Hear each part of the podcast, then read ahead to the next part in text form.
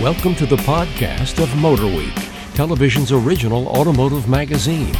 Motorweek is made possible by TireRack.com and by RockAuto.com. Here's your Motorweek podcast host, John Davis. Hello, everyone. Welcome to Motorweek Podcast 128. And in our Studio C at Motorweek Central today is our writer, producer, Brian Robinson. Hello, John. Our red road, our red test, our road, redneck Our road redneck, test yeah, yeah, producer, yeah, there. Ben Davis. Thank you, sir. Our assistant producer, Greg Carlos. Yep, I'm here. And writer, Patrick Lucas. Hey now. Okay, we'll have a lightning round, a viewer question, a rant and rave, if we can think of one, and uh, lots more. But first, uh, three vehicles that we have on our mind lately at Motor Week. Uh, starting off with the Audi TT Roadster. New generation, I think much better looking. What do you think? Oh, such a pregnant pause Just go- there. should we just go in order now? I don't, I don't like think the looks are that uh, different. They machoed it up a little bit. I think the big deal is it's on the MQB architecture, so it, um, performance is way up. Not in a like an acceleration aspect, but just fun to drive. Uh, I liked it the best of any TT I've ever driven. way up, and you know there's a lot of trick stuff to the interior that I'm sure everyone else wants to talk about. That's way more into it than me, so I'll let them do that. But uh, that that's a, I think will clearly set it apart from anybody else in that segment. I didn't feel like it was this overgrown, overgrown blob on wheels anymore. It just felt like a real sports car for the once. Yeah, the driving wasn't even the most impressive part. It Oh. was the technology. The technology. technology. And I don't, I don't- I mean, you're underselling it. I thought it was a pretty big deal. That totally reimagined. here this guy has a flip phone. I That's mean, true. That is true. well, they totally reimagined certainly- the interior design of a car. The instrument panel was is very creative. Yeah. Why don't you expound on that? well, yeah. So everything's in the gauge cluster. It's just this giant, like 12 inch wide, probably what, like four or five inch tall Mm-hmm. gauge cluster, giant screen. You get everything in there. Your nav. You get your um, like a- Google Earth. Yeah, Yeah, Google, Google Earth. Earth. You get like an artificial tach in your speedometer, and um, you can cycle through like different setups and like different sizes. Yeah, your backup cameras in there, and then all your HVAC controls are just um, integrated into the actual vents and just tiny little displays and knobs that twist. Genius. It's great. I mean, it's like a really easy car to use. You get in, except for we talked about the heated seats. Right. That was the only, that was the only they tricky heated thing seats to we find. couldn't find the Yeah. switches for, but they too I found are in that. the Yeah, I vents. found that. No problem. Yeah, And so well. is the scarf. All right, okay. Well, it, Air scarf. yeah, the air scarf. I think that's a Mercedes Benz. Uh, It is. trademark device. Yeah, whatever they call it in scarf, Oh, here you're right. It's not called an air scarf. but- Correct, is but it's like a neck dragon that's warmer. on your shoulder, neck shoulder. warmer. Yeah, yeah. Neck warmer. But that that level of design, I think, is awesome. Now the Camaro did have did have that, Camaro? didn't it? The HVAC controls. Yes, it Yeah. does. So I'm not saying like Audi invented this or came up with this, but I think it's cool that they're the first ones, I guess, to It's well integrated into the Integrated, yeah. interior. And And Incredibly you- the, the slick. Corvette has it too, doesn't it? does it? On the, pa- on the passenger side. passenger right? side Yeah, has Yeah, its it's just side. got a little It's uh, got just a display little there. not on the display. vet. You're right. It's not Correct, on the vet. right. touchscreen Okay. HVAC. This was the actual control itself. Uh, you know, we've talked a, a lot about Audi interiors in recent years, and I think they've done it again. Well, you know, whether this little minimalist look will work in a bigger car, I don't know. Yeah. It works here. plenty of room inside too. But the only problem that I have with the car is that it blends in too much, and it's lost all the quirkiness that I usually associate with TT. When it hmm. launched, it was super quirky, and now it kind of just blends in. What what a It had what a, it had quirky that it doesn't have anymore. Uh, other than like the a shape, baseball stitching. distinctive styling. It had uh, It you just know looked it like was- a beetle before. Yeah. Well, I, that's that's pretty harsh. Thought I think it's, I a, I think looked it's like a, a hard, blob. I think it's a hard top. The greenhouse really made it, gave it that funky shape. Hmm. The grill itself kind of blends in with all the other Audis. That's for sure. It has no unique kind of TT hmm. look to it that it always used to have. You know, it was unmistakably TT. Where now, as if I could, I don't think it, I could catch it out of my peripherals and notice it as a TT other than an A4 or or A3, which you know, kind of is a shame. The he- like everything's just carried over. I think the TT used to have its own headlights, kind of its own grill, and definitely its own rounded shape overall, which I don't know. Okay, as a whether you want to call it two seat or sports car or what, does it did it live up to its performance expectations? I thought so. I thought it, like uh, Ben had mentioned, it feels big on the inside, but it drives very, very small, close to much closer to a Miata than something bigger than that. So, yeah, I mean, acceleration's good, not great, Uh, but it's just one of those cars you can hop into and have a great time blasting through some back roads. Yeah, it's not like an ultra high performance car, but just a fun uh, two seat roadster. It's uh, great fun. And there's plenty of room for performance upgrades in an S model or an RS model. Agreed. Which Although there will they- be. Although, yeah, there are S coupes, but no S roadsters There's this going to time be an around. RS. There's a TTRS coming out. I think coupe, yeah, coupe only. Though. Coupe only, probably, which would the way they probably would do it. All right, very good. Let's move on to our much more pedestrian, but will sell in much bigger volume. The 2016 Honda Civic. Ben, you've Yeah. actually driven it. Yeah. Uh, we've all seen it. Did you drive the five door as well? Did they have the five door? No, I just drove the sedan, four door sedan. Is all so they had. didn't have the five door. Not yet. The This is all- British made five door. This is all they had for, and you know, no uh, SI coupes yet either. This So tell us, uh, one of the best selling small cars year after year. How is it? And it will be again. And uh, they, um, you know, they had to get it right after launching the all new Oh. Civic previously. They Which had to, was a dud. yeah, they had to. It was a dud that still Well, sold over I was three gonna hundred fifty say, thousand everyone, units. everyone hated on it, but it never stopped It's- selling. yeah, it never stopped. I don't think anybody's going to be hating on this one. The car is super impressive at first glance. It's got such an, uh, it's got a really nice, just edgy enough styling, but just elegantly and, and flows really well too. Um, it's got an incredibly sharp uh, roof line that just vanishes into the trunk, really hatchback coupe like. But there's still plenty of room in the back seat, even with a sunroof. It's amazing. It's an amazing use of packaging how they did that. Um, and inside, it's super comfortable. All the materials, everything looks good, feels good. Um, and the big news is there's a turbo motor now, but you can't get a manual behind it. Why do they do that to us? But I don't think it's Type it's. R.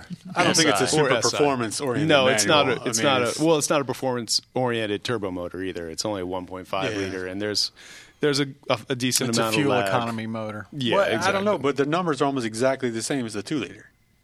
Hmm. I was just looking at it t- today. The fuel economy numbers are the same whether you get two liter or the 1.5, except Right. for I think you get one more mile per gallon highway in the 1.5 liter. Well, the perfor- it's got uh, considerably less horsepower than the turbo motor, though. The two liter does, the naturally aspirated motor. But yeah, the fuel economy is the same. Yeah. But that, that being said, uh, it's probably just um, I'm sure in the SI model they're going to beef it up, and hopefully they offer an SI four door. But anyway, there is a uh, sport mode in the. Tra- it's a CVT transmission with a uh, torque converter. There's no paddles and there's no um, plus minus shifting, but there is a sport mode in the uh, transmission selector that tightens up the throttle response and gets rid of some of the lag, and it's not so aggressive that you couldn't drive in that mode all the time.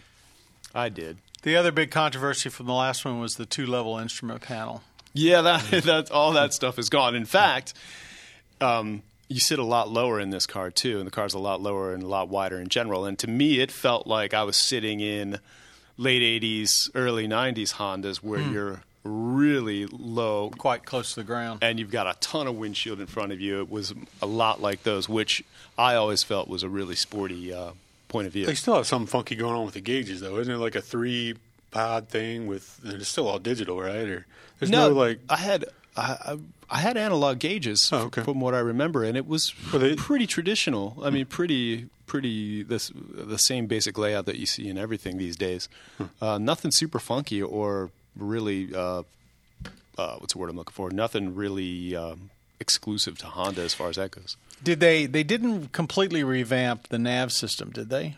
I know that that's always been like seemed like a little behind the the, the curve. No, I don't think so. And the same basic uh, deck uh, or uh, the same basic entertainment radio uh, center is in there too, with the lack of volume knob. I'm not sure how many people that buy those buy buy that anyway. Yeah, But all in all, you think um, I think it's a, solid huge car. improvement. I think it's the next VW Golf. It's uh, you know Yeah. it's probably got a little bit of platform for Wow. everybody That's with Big its, shoes uh, to fill. So Yeah, I think it's there though. It's ready. Wow. you Okay. would buy that over a Volkswagen Golf. I would strongly consider it. The Wow. appeal is there. Really? And I tell The- you what, the if they- what? The appeal is The there because appeal you can get there. the hatchback, you can get the high performance model, you can get a coupe. and get it a also coupe. you have the reliability. I'm just hoping that maybe Honda has a sense enough to launch a SI four door model. I think that would really sell. And yeah, that would compete with a GTI maybe. We'll see. But yeah, I think if they play their cards right, then they definitely have a strong, strong golf fighter. That's good news. Hmm. That is Speaking of um, fighting. Uh, GM is uh, fighting for some visibility for its 2015 Chevrolet Colorado and GMC Canyon diesels. Their new midsize truck got uh, is finally coming out with a diesel about the time that the whole Volkswagen TDI thing blew up in everybody's face. Uh, Greg, you've driven it. Impressions? Did these pickup trucks need a diesel? Uh, yeah, I think that certainly deserves a diesel, uh, especially if you're going to tow something. Give the, us a detail on what the diesel is, what the engine is. The diesel is a 2.8 liter Duramax, um, four cylinder. You're getting about 369 pound feet of torque. Horsepower is like 189, but who really A lot of cares? torque, It- though. It's about torque, right? And that's available at 2,000 RPM, which is a pretty big deal. Uh, towing's up to 7,700 pounds with the two wheel drive model, and I think like 7,600 with uh, four wheel drive. So yeah, I, I towed with it a little bit. This is the Colorado. Um, I also drove the the Canyon, and that's uh, GMC likes to differentiate themselves with uh, Chevy now, especially now more than ever. It's just more upscale on the inside, uh, but for the most part, they drive exactly the same. And yeah, I mean, tons of torque. The the noise of the engine is actually very truck like, which to me is a good thing. Yeah. I think. You know, if you're going to buy a truck, you shouldn't be afraid to have that diesel clatter. Also, if you want a diesel, you want. It seems like if you were a truck buyer wants a diesel, you want it to advertise I, I it. can't believe I'm alone in thinking that it's cool to have that diesel sound. Now, inside it doesn't creep in as much because Mm. it's a very quiet cabin. But when you really get on it and you got the windows down, you certainly hear it a lot. Is it diesel clatter to the point where you'd have to turn it off in a drive-through to order? no, it's, it's not that loud. It's, it's it's when you're really getting. It's at startup when when you're really getting on it. But no, you'll you'll be fine a. What's the price? I mean, what are you? You get like it's the it's V6? about it's about four grand over a V6. So yeah, it's it it Hmm. Steep. costs quite a Mm, bit. Um, but you know if people are about paying a lot of money for trucks now, so if you tow stuff and you know I really like the truck in its V6 gas model too. It's a solid truck. I mean, I guess if, if you want to tow a lot, you're going to go for a full size truck. But if you're going to tow medium amounts and you don't want to have some big full size truck all the time, Yeah. it is it is kind of uh, it's kind of hard to kind of see where the market's going to be for it, it since it's such a premium. What is what is the V6 uh, Silverado tow? It's got to be 6,500 pounds at least, right? Or is it 7,000? I don't. It's not. It's it's up there. You know, I don't have those numbers. Yeah, I don't, know, remember them I don't offhand either, but it doesn't seem like it's that much more to me. I mean, I don't know. I think it's more about, like you said, I just think it's enough to, if you're really serious about towing, you would make that jump. But could- Do they lock you into like a uh, high trim level, or can you get this on like? I know it's like a four thousand dollar premium, but can you still I buy like you a have to get base it Colorado? on the upper level models. Yeah, it's and it's only it's automatic transmission only. so they're which- basically trying to nudge you towards like going full size by saying, "Look at all this money." don't you're necessarily Well, spending think on except that full size, a full size anything. Diesel will probably do the same thing be- to you in full It's size. so much more expensive than this. I mean, that's why the Colorado and Canyon are selling well. Is that full size truck prices have gone astronomical. I'll, t- I'll tell you what though, if if you're in the market for a pickup truck and you're not sure whether to go full size or mid size, sir, you should definitely drive this because it's so nice to have the maneuverability Right. of this kind of truck. It's just and it, it's still a big. Tr- it's big. It's it's as big as a thirty year old full size truck. compared to a Silverado, though, you start driving it around town Yeah. and you really start to appreciate this this truck's maneuverability. You can at least reach into the cargo bed without standing on your Mm-hmm. tiptoes. Who makes this engine? Do you remember? It's Duramax. Yeah, it's the, So it's, it's a- it's the I guess the in-house. Well, Duramax, the original Duramax was what? Uh, Isuzu. Is this an Isuzu diesel? well, that's GM too. I mean, Yeah, it is. Right. But I'm thinking, you know, is this this is an in-house diesel? It doesn't come. It's not like Cummins or anybody else, or not even Isuzu. yeah. I think Cummins is in the Titan, right? Cummins Yeah, will be the new Titan, Cummins yeah. will be in the Titan, Is the uh, V8. Transmission special to the diesel motor? or Is it- It's this, uh, it's the same transmission. it's I think it's just geared differently. It's got to be beefed up some. Um, but actually, I did uh, about that transmission. I noticed in the um, in the gasoline version with the V6, which I drove a while ago, it was a real big gear hunter. It was like always changing gears. This one, it seemed to be much more confident Hmm. in itself, which is nice. Yeah, all the torque helps. Mm-hmm. I must say, I'm looking forward to driving it. I think it's a great. I, I hope it does well. I think it's a smart truck. I think they may have to work a little bit to define the market for it. Yeah, and uh, uh, one more thing. It has CarPlay. now. Ah, we didn't talk about that CarPlay. in the Volt in the last yeah. Civic, podcast. the Civic did. Volt. I mean, everything coming out now has it, right? Thank Yeah, you. the new, God, well, they it's don't. Yeah, it- it's CarPlay. Uh, Android Auto will be available in the spring of 2016. But yeah, I have. I'm an iPhone user, so I got to play with that, and it was pretty awesome. It's everything. User or abuser? I think. I think I bordered the line. Note to old man: I've got to look up what is Apple CarPlay. Basically mimics your everything that's on your phone. oh, okay. It's a more. It's like the next step up from just having a few apps on your on a screen. All right, let's move on to our lightning round. Thanks, Greg and everybody. Our panelists have two minutes to debate a trending automotive topic. When time's up, they'll hear the bell. Okay, we've talked about autonomous cars before, often, always. Uh, we've usually talked to them uh, about them as if they're far off in the all the future. What if? Now they're pretty close to production. You know, both Cadillac and Audi say they will have autonomous driving cars in, the, in some modes out next year. Um, there are already plenty of them being tested in the real world. Uh, couple of weeks ago, uh, 60 Minutes did that a big piece on autonomous cars, which they got a lot of flack apparently from people living in the Northeast. Said, "Bring it on for our ice and snow." Anyway, should we be preparing for autonomous cars now? Meaning, other drivers, governments. These things are going to probably get here before we expect them. Are we ready for them? Start the clock. Uh, what are we supposed to do to prepare? Like collect food or store? Yeah, Well. Get you a know, bumper one, sticker that one- says, Go one off the thing grid. Get a bumper sticker that says, "Hey, I drive mine." we have no standardized lane markings in this country, and every autonomous car trip across country has found that that's been a big source of problems. Right, and th- that study with uh, every they've California DMV has documented every accident that an autonomous car has gotten into, and it's construction zones, right? No, well, I, I don't know about that, but it's been, or a large majority of them have been human drivers causing the accidents, with uh, human drivers hitting them because these autonomous cars are being so overly cautious and Driving only at the speed Right, so limit. they don't, they a don't react problem like a normal though. human behavior. You can't, yeah, you can't jump on human drivers just from that because I can, I could see the frustration of like something that's just, you know, technically, yeah, it's following the rules, but you also have to follow the unwritten rules of the road in a way. Well, but what The rules of the road. what what's the last time? When's the last time you drove at, on a road and drove exactly at the speed limit? Mm-hmm. You know, let's face it. Every time I and- used to follow I your find wife myself home. doing that all the time, actually. Do you really? Yeah. That does show you're getting into my class of age. I Ben. find myself just looking down at the speedo and be like, "Oh, I'll be damned! I'm right on it. I'm right at it." Well, when I look up in the rearview mirror and I'm doing that and I can't even see the license plate.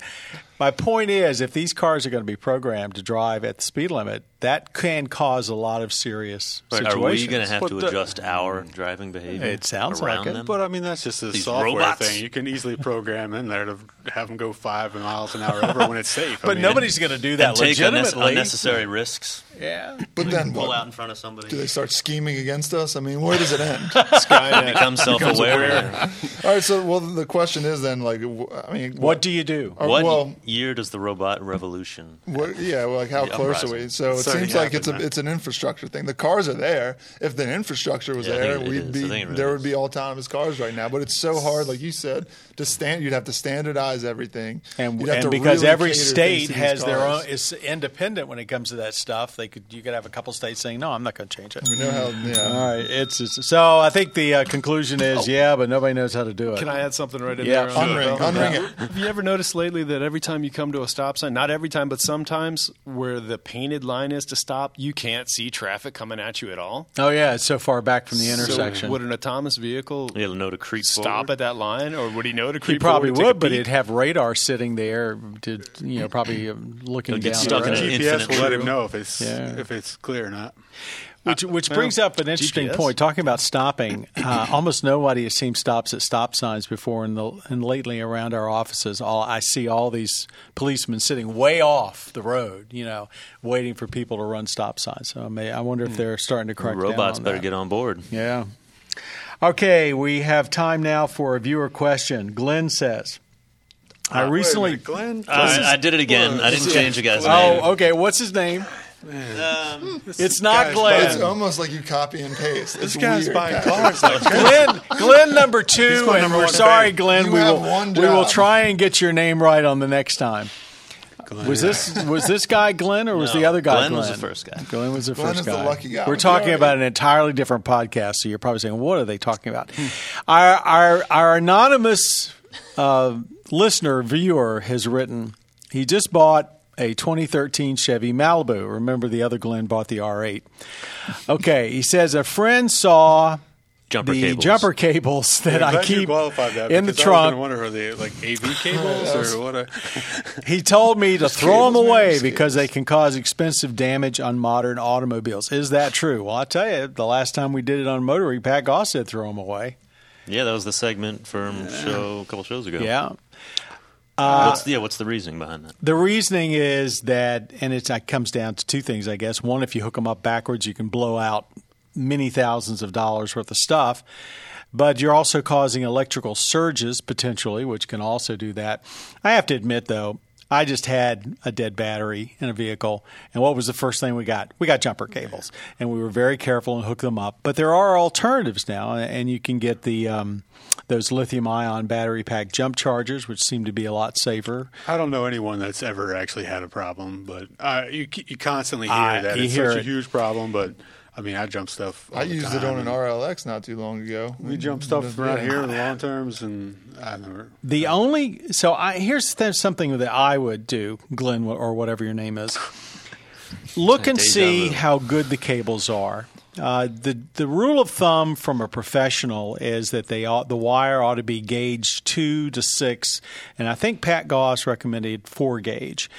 A lot of the cheap jumper cables are like 12 and 16 gauge strand wire, and they're junk and they're crazy. junk. and they're crazy junk. They'll overheat and they'll they can catch fire. So if you're gonna have jumper cables, first of all, make sure you know what you're doing. We certainly wouldn't recommend it, but we do it too, and make sure they are very high quality. But I gotta tell you, for 70, 80 bucks, I'd go get myself a lithium uh, battery pack jump starter. I think it's on my Christmas list this year. Okay, I hope that helps, whatever your name is. And we're now down to the rant and raves. And besides ranting and raving about our producer's inability to get people's names right, Oh man! Do Who? Which, which producer? what? too soon. Anybody got anything? Any rant and raves? Um, I always got one locked and loaded, but I feel like I'm always the one doing it. So I'll give either Patrick. I or made this as a forum for Robinson anyone, or- not Yeah, but it's always the same. It's like me and Ben. who you always guys have a lot to rant talk and about, rave. clearly. We're angry. All right. Well, I had one, but I actually just changed it. That's how many I have that I can change it in the middle of a Calling it podcast. audible. yeah, I called an Omaha on that one. Um, going back to the stop sign situation, uh, I at four way stops, I'm noticing more and more. When you get to a four way stop with another person, even though that person is there maybe two, three seconds Yeah. before you, they will wait for you and wait for you Yeah. to go. And that just really pisses me off. It's like, it's like they're breaking up the flow. I have the opposite problem where if you're two people approaching and they see you start to stop, they just go. They're like, "Oh, this guy stopped." so Or what what gets me is when you get there and the car, uh, you know, on your left has got the right to go first, and there's someone behind them, and they cheat through with them, so they don't even wait their turns. Right, because they assume they've been waiting as long as if they came with that person in front of them, they assume they are now attached to that car. So they Instead of go. basically just being civil. pretty sure I've been guilty of all that. I'm pretty sure some of you guys probably have been too. but we're not going to admit it. Right, right. I mean, I'm pretty conservative about four way stops. I get there and I try and give the other person uh, their due. If you get there at the same time, I'll wave them on. But you're talking about somebody that's just You sitting If it's there. your right away, take it. right? Don't Yeah. make yourself out to be the saint who says, "Oh no, please after go you. ahead." Because Yeah. After in, you. in my mind, sometimes I really don't see you. I just I'm looking other ways, assuming that you're going to go. Sure. And then I'm sitting here waiting, and you're still there. Don't you, don't you love one. it though when you sit there and and you wave them on and they don't go? So then you start, but then Right. they Yep. start, and then Because you start, and it's like and it all starts with the and forth. waving. It's just take the right of way and just move on and, and just please just go on with your day. I'm all all- heated up over here. Avoid all eye, eye contact. That's, That's really right. Avoid all eye good contact. Yeah, that's good. Very good. That was a good one. If you lock Thank eyes you, with Greg. someone, that's like an admission that please go ahead. I'm not going to go. If they're intimidating, I'll let them go. Though. What's intimidating though? Like what's? Uh, I mean, is it tattoos? Is it? If the guy beards? looks, if a guy looks crazy, and it's kind of like a, He might a hit give you. and take, who's going to take it? I'll just totally submit. I think it sort of depends on how I feel that day. If I feel like I, if I haven't had my Wheaties, Don't don't yeah. catch John Davis on the wrong day. I just go miles Now out of my way to that. avoid them. I look for roundabouts instead. Oh, roundabouts. Uh, Let's do a rant and rave Oh, yeah. next time. what every every automotive engi- uh, highway engineer that, that ever him went to. Europe and thinks roundabouts are a great idea, I want to sh- line them up against the wall. Wow, I think they're great. If people, but people I don't know how to hate use them. I think they work. yeah, Depends. people Yeah. just don't know how to. use We need to educate Single lane people on how to use roundabouts good. You know who would Yeah, double lane it? three-lane roundabouts are bad. You're right. How would an autonomous car do Oh, in a boy. situation? like Probably that? better than ninety percent Yes. of uh, Most actual likely, yeah. drivers. That's where I wish we did have autonomous cars. Let's wrap it up. All right, that's in our, our podcast number Bang off that one, 128. I want to thank all of our panelists Brian Robinson, Ben Davis, Greg Carlos, Patrick Lucas. Yeah. Also, I want to thank our audio engineer, Jillian Cookman, our podcast creator, Bob Mixter, and our producer, Patrick Lucas, who says Glenn, too, he's sorry. And the GoPro. I will get that And the right. GoPro. next GoPro's time. held out. Thank you very much for listening to our podcast and for watching Motor Week on most of your public television stations and also on Velocity. Till next time, I'm John Davis for all of us at Motor Week. Thanks for listening and watching Motor Week. You have been listening to the podcast of Motor Week, television's original automotive magazine. Motor Week is made possible by TireRack.com and by RockAuto.com. For additional information on podcasts, videos, and showtimes, visit our website at motorweek.org. And watch Motorweek, television's longest running automotive magazine series each week on your local PBS station.